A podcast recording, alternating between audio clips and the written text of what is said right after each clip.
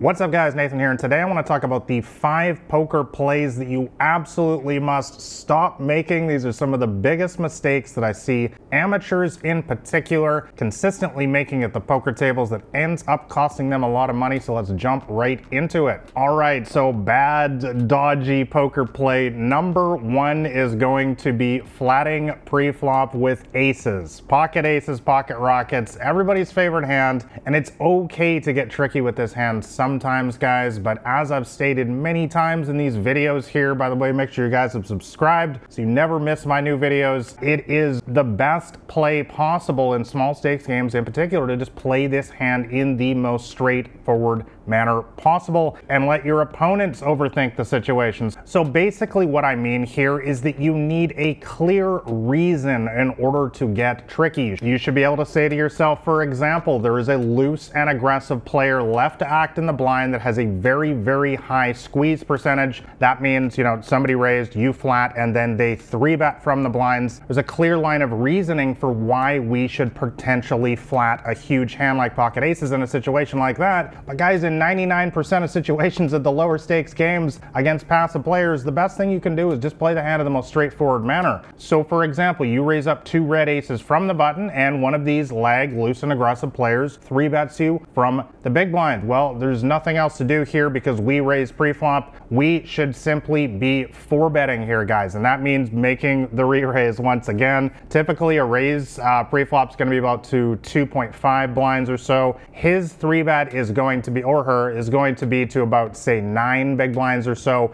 You should go ahead and make your four bet here to around 22, 23 big blinds or so, which in online poker and live poker typically starting stacks and cash games are around 100 big blinds. So this draws a clear line in the sand and says, hey, I'm serious. We're playing for stacks right now. If you want to call here, it's going to be expensive for you. And what do most players do at the smaller stakes, which 90% of people play? They make loose calls pre-flop and make large fundamental mistakes. So guys, give them that opportunity to make the big mistake here. Don't get tricky just because you saw Phil Hellmuth do it on TV one time against Daniel Negreanu. Guys, those are million dollar games with world-class professionals. That same kind of logic does not apply in your $1, $2 game at the casino, your $10 buy-in tournament, $100 buy-in tournament. So guys, keep it simple with big hands like that. Let's move on to questionable poker play number two, and that is just just calling with a big draw. Guys, you should always be re-raising your monster draws. And by monster draw, I define that as a hand that has 12 outs or more. Now, hopefully you guys know an out in poker is a card in the deck that can give you the best hand.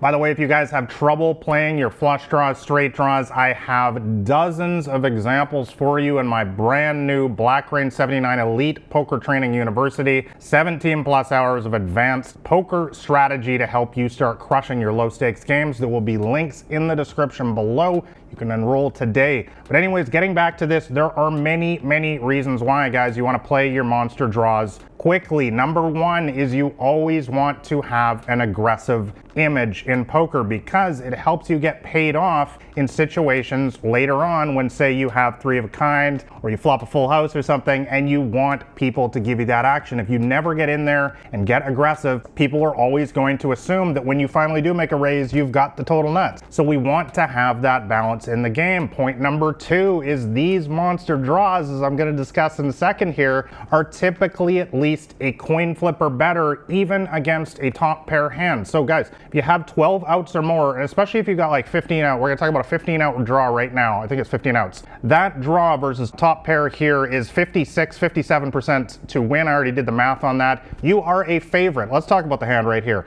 You raise up ace of diamonds, nine of diamonds on the button, and a tight and aggressive player calls you in the big blind. Flop comes down with the 10 of diamonds, 7 of spades, and 4 of diamonds. Monster, monster flop. Let's talk about our equity in this spot and why this is a monster draw. We have both flush draws and straight draws on this board. So there are 13 diamonds in the deck, just like there's 13 spades and, and so on. So there's two on the board, there's two in our hand. That means there's nine more diamonds in the deck. So we have nine outs there. But we also have have the open-ended straight draw on this board. So any jack or six would also give us the straight. Now that counts for eight outs because there's four remaining jacks in the deck and there's four remaining sixes in the deck, but we don't want to double count the jack of diamonds and the six of diamonds. So we'll remove those two. Six outs plus the nine, that's a 15 out draw, guys. Like I said, if this player has a hand like king 10, ace 10, we're around 56, 57% to win against that hand. We are the favorite. And if they don't have a pair here, if this player does lead out on this board here, if this player has, say, like ace king or ace queen, that means that our eight and nine are also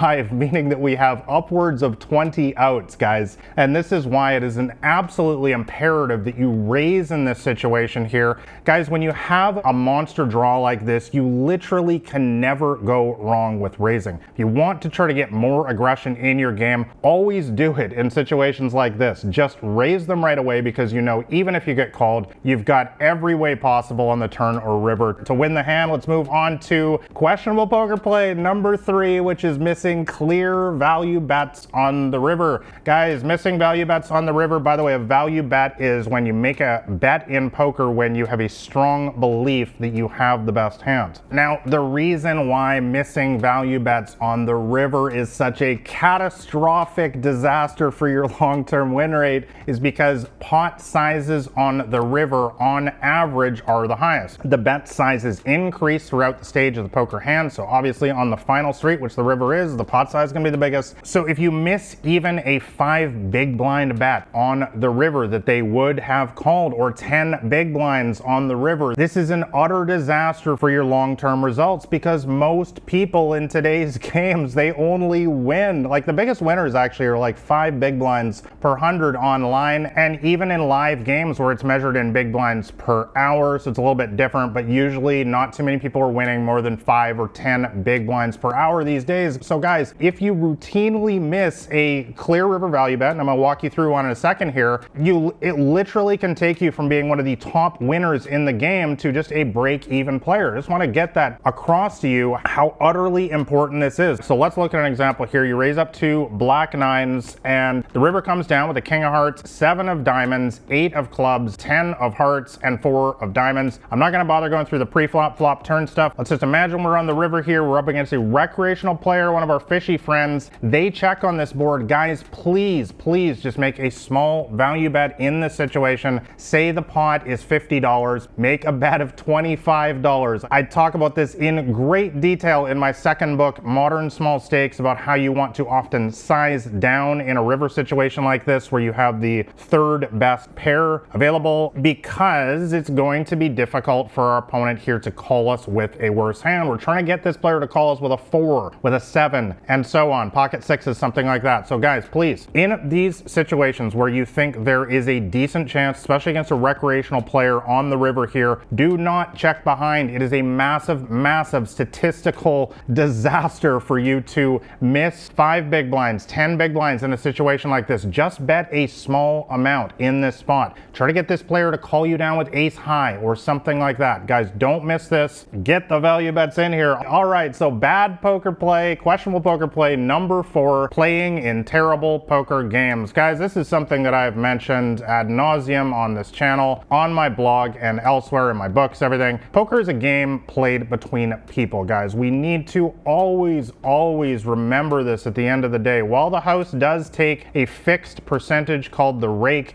you are not actually in direct competition with the house because it is a fixed amount that they take out of each pot in a cash game or buy-in in a tournament. So your main opponents are other people. So therefore, your results at the poker table will of course always be in direct correlation with who you choose to play against. So you need to choose wisely. There should always, always be a clear recreational player at the poker table, what I call our fishy friends. If you play online poker, you can just use a HUD like Poker Tracker. I'll have links to that in the description below, and it'll tell you right on your screen who your fishy friends are. In terms of numbers, I look for VPIP of 40% or more. It's just a fancy term in Poker Tracker for the percentage of hands that somebody plays. If they're playing more than 40% of their hands, they're a recreational player. If you play live poker, obviously it's a little bit different. You can't run a HUD on a, on a live table that I'm aware of yet, but you can just use your observational skills, guys, and look around the table, see who is limping into the pot a lot. Limping means just calling the blind pre-flop, see who's, you know, calling down to the river, playing all sorts of bad hands. That's the recreational player right there. You always, always want to have one of those players at your table, guys. There's no conceivable reason why you need to get your ego involved in this game like 90% of people do and routinely choose to sit down in bad poker games. Guys, it's a gameplay between people. The results that you're going to get on this game are based on your choices with who you choose to play against. Once again, choose wisely. Moving on to my final bad, questionable poker play, which is playing in the wrong poker format. Guys, what you need to ask yourselves, especially you guys or girls who are new to the game, is ask yourself what are your goals in this game? I find that a lot of people end up playing the wrong format because they see their, you know, favorite hero on YouTube or TV or whatever playing, you know, tournaments or something when they're more suited for cash games, or they try sit and goes because somebody told them there's a lot of money in that. Guys, you really need to ask yourself what are your goals? What are you really after in this game? Do you prefer sort of the long-term slow profit grind of cash games where you get a lot of consistent small wins, or do you prefer the big score of the tournament where, you know, you win once a month, once every six months, you win a big score, you win the tournament, you get to the final table, and then it's followed by weeks and weeks on end of slow losing, which is how it works in tournaments. And finally, you need to ask yourself, what are your long-term plans in this game? Is this game just a hobby for you? I'm guessing since you're watching a video like this, probably not. So you need to ask yourself, are you looking to make a semi-professional income from this game one day? Or even play the game as a full-time professional as I have done myself? Because that is also going to heavily impact the games that you choose to play. I have often chose to play cash games as a professional with tournaments just on the side because cash games offer me much more time flexibility as a professional poker player. I don't want to be chained to my chair all day. I also live in Asia and I don't want to be up in the middle of the night all the time. I want to be able to play at normal times. I want to be able to get up and go when I want. And also, I feel that cash games fit my personality better and work for me the best. You also need to ask yourself do you like six max? Do you like heads up? Do you like full ring? These games all have different strategies to beat them. Guys, the biggest lesson is make sure you try every single poker game before you start playing. Play some sit and goes, play some spin and goes, play some pot limit Omaha, play some cash games, play some tournaments, play some Razz, play some Chinese poker, play it all, guys. Try it out, play heads up, see if you like that, and find out which game works for you because that's going to keep you motivated to continue playing, to continue studying, getting better, improving, and finally getting the real and consistent results that you deserve at the poker table. Hey guys, I hope you enjoyed this poker podcast episode. If you want to know my complete strategy for beating small and mid stakes poker games, make sure you go grab a copy of my free poker cheat sheet that's available on my website at blackrain79.com. And also make sure you hit like and subscribe here to the podcast as I'm putting out new episodes every single week to help you guys quickly get beating your poker games. I wish you guys all the best at the poker tables. I'll catch you next week. This has been Nathan Williams with blackrain79.com.